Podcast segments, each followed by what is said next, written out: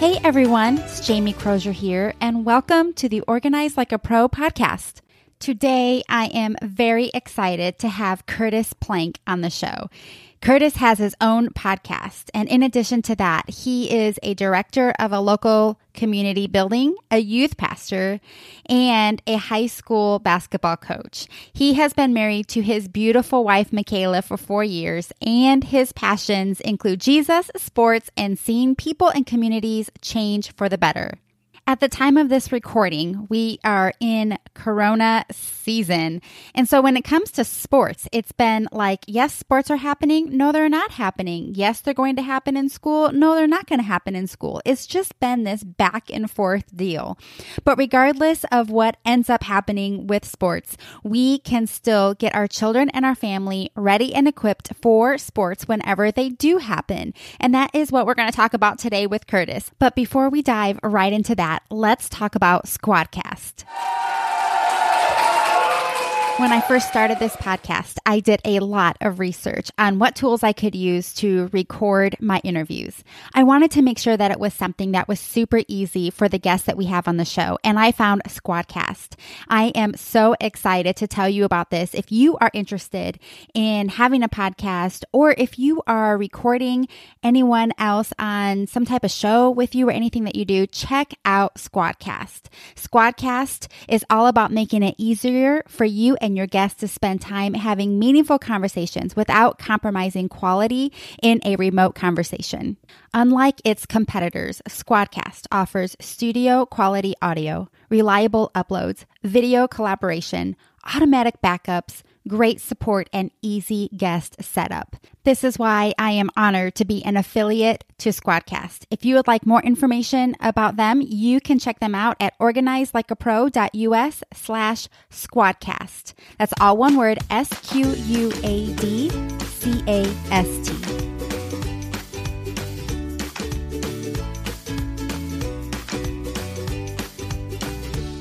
And now let's listen in to the interview with Curtis Plank. All right. Well, I'm so glad to be here to talk with you, Curtis. And I think I learned, so Curtis and I work together actually too, like our 9 to 5, we work together. And so I think I learned all of my sports by listening to you and the other guys talk about sports. Cause other than that, I know nothing. So thanks for that. But it got me thinking, Curtis, because I have young kids and I know that you're a coach. And so one thing I was thinking about is how do I get my kids ready for sports? And so I think the question, the real biggest question I have for you and that our listeners have for you is what are your top 3 tips and tricks to help us get our children, organized and ready for sports? Yeah. Well, first off, thank you, Jamie, for having me on. And thank you for letting me talk about sports because I love that. But my 3 top tips for the listeners to get kids ready for sports is, number 1, invest. Invest time, energy, and resources. Number 2, direction. Provide direction. And then number 3, encourage, but don't force. So those are my top 3 tips as to get your kids ready for sports. I love that. So invest, direction, and encourage. That's simple. And that's one I need, Curtis. You're helping not only the kids, but you're helping the parents too, like that don't really know, a lot about sports, which some parents do, but I'm not one of them. So invest, direction, and encourage. So, okay. So let's just talk about that first step, invest. What do you mean by that? So invest, there's 3 different ways you can invest, in my opinion, and especially in the idea of sports. And investing your time, number 1, is huge as a parent. I don't personally have kids, but I am a coach, and I see that whenever parents invest their time with their kids, that could be spending an hour or whatever a day to play pitch and catch or rebound for your son while he's shooting. There's so many different ways that you can invest your time, and it's super important. And when you invest time, you're going to your child is going to improve the game in their game. Number 2, energy. When we, as a parent, like I said, I'm not a parent, but it's so difficult probably to come home from a 9 to 5 and say, "Oh, you want to go play catch or something?" And but your child wants to do that. They're gonna want to do that, and they're gonna feel loved. They're gonna feel like, hey, I want to improve my game, so why not do that? Why not do that for them? It's something small you guys can do. Take some time, and then spend some energy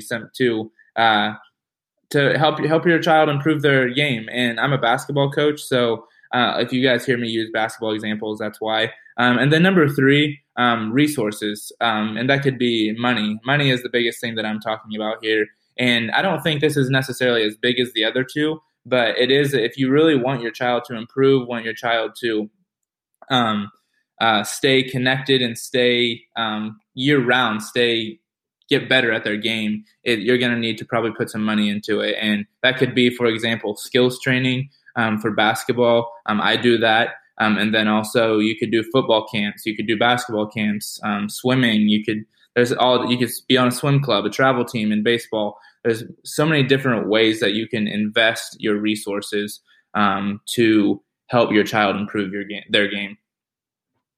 That sounds great. So investing. So we're going to invest our time, invest our energy, and invest our resources. My daughter's on a swim team, and so I know we try to do those things. And my hope personally is that by investing in the resources, that will actually set her up maybe even for some college help. So that'll be a payback to parents that are doing that. Absolutely. Okay. Your second thing after investing was direction. Tell me a little bit more about that. Yeah, direction. So when I'm saying direction, there's two different aspects to this when I think about it, is you can either provide direction to them personally or direct them to people that are going to invest them in their game. So direction could include limiting their screen time and saying, hey, why don't you go outside, shoot 100 shots before you come back in, or even if you want to, direct them to a coach, a mentor. And a lot of it is people might think that it's all about sending them to a coach, and it's not necessarily just that.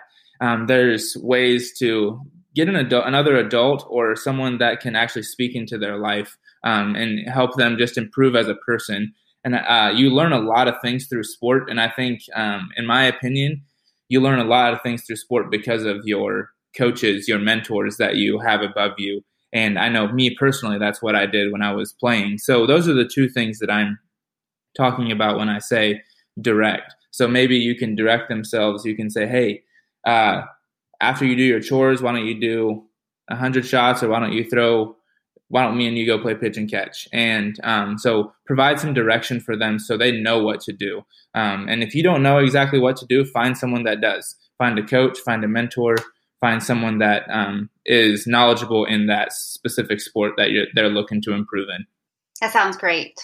All right. So I'm tracking with you here. We've got investing our time, energy, and resources, and then direction. So give them just good advice. Even if they're not, our children aren't in sports. I really like what you said about, offering some ideas for something for them to do to be active instead of having so much screen time, regardless if they're in a particular sport or not. I think that's really good wisdom. And then if they are in a particular sport, you could also direct them to a coach or a mentor. So the last thing on your top three is encourage. Mm-hmm. Let's talk about that. Yeah. So encourage. I like to say encourage, don't force, because a lot of kids in today's world seem to, whenever they're forced to do something, they kind of shut down.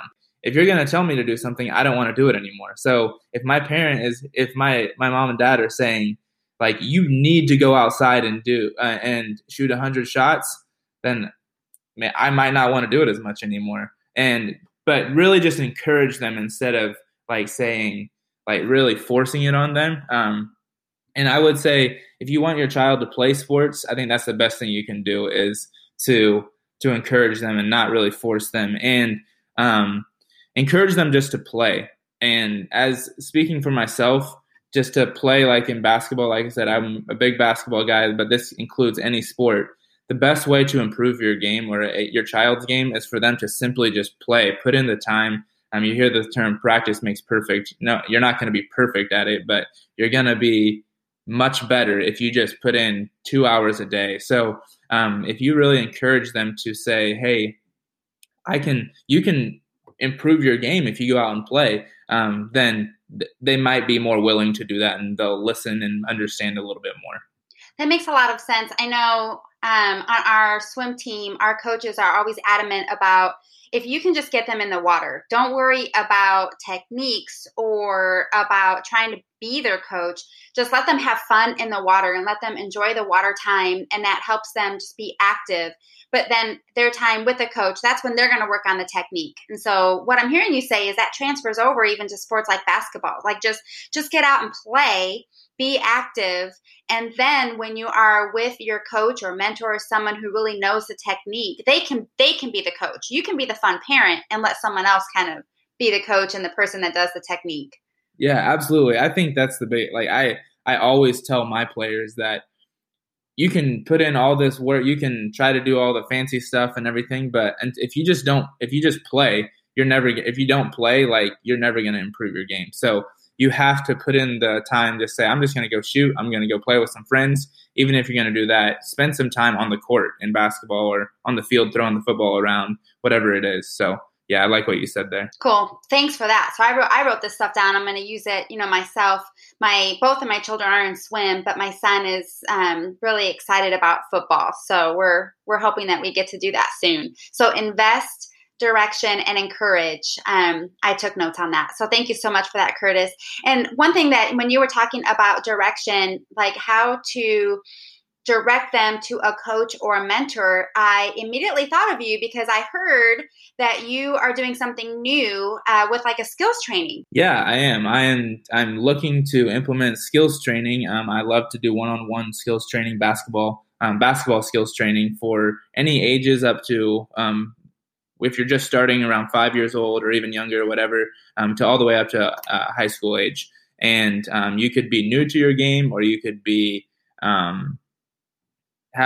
you could have been playing for a long time and just want to sharpen your skills. I would love to help anyone out that is, any parent that is looking to invest in their child's game. So at the time of this recording, it's right before school is starting. So I'm not sure when you're listening to this, guys, but at the time of this recording, it's right before school is starting. And so we're kind of unsure. We're in this COVID season, 2020, and we are kind of unsure what sports are going to look like. So I think that this is really exciting that, skills training, I think, is a great thing to have no matter what, regardless of the time or the season that you're in, but especially during this time. I know for Emily, when we were shut down with the COVID season, she wasn't able to get in the water and swim, and we don't have a pool. So there was like, we did dry land exercises, but there just wasn't something for her to stay fit and active in her sport.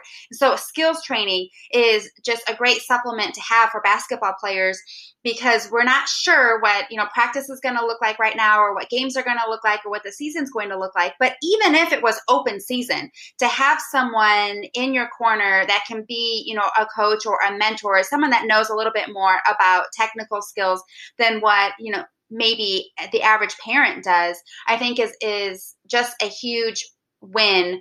So I'm super excited about that, Curtis. And I know it may not be available to everyone listening, depending on where you are. You might be, across seas listening to this podcast. But so Curtis, for those that want more information on this, how can they reach you? They can reach me on Facebook, Instagram, or my email. On Facebook and Instagram, it's in my bio. You can click there and get in touch with me. And then my email is plankcurtis@gmail.com. And you can just shoot me an email, and we can discuss how you want to move forward with it. And I would love to work with anyone that's looking to improve their game. Well, Curtis, I'm so excited. Thanks again. I've learned a lot. And so thanks for taking the time and being here. And I know our audience is going to be able to use these three simple tips and tricks to actually help their kids be organized for sports, even starting tomorrow. That's what I love about this, is they can implement this right away, even today. Tomorrow, but they can implement it. It's very straightforward and encouraging. So thank you so much, Curtis. Thanks, Jamie. I appreciate it.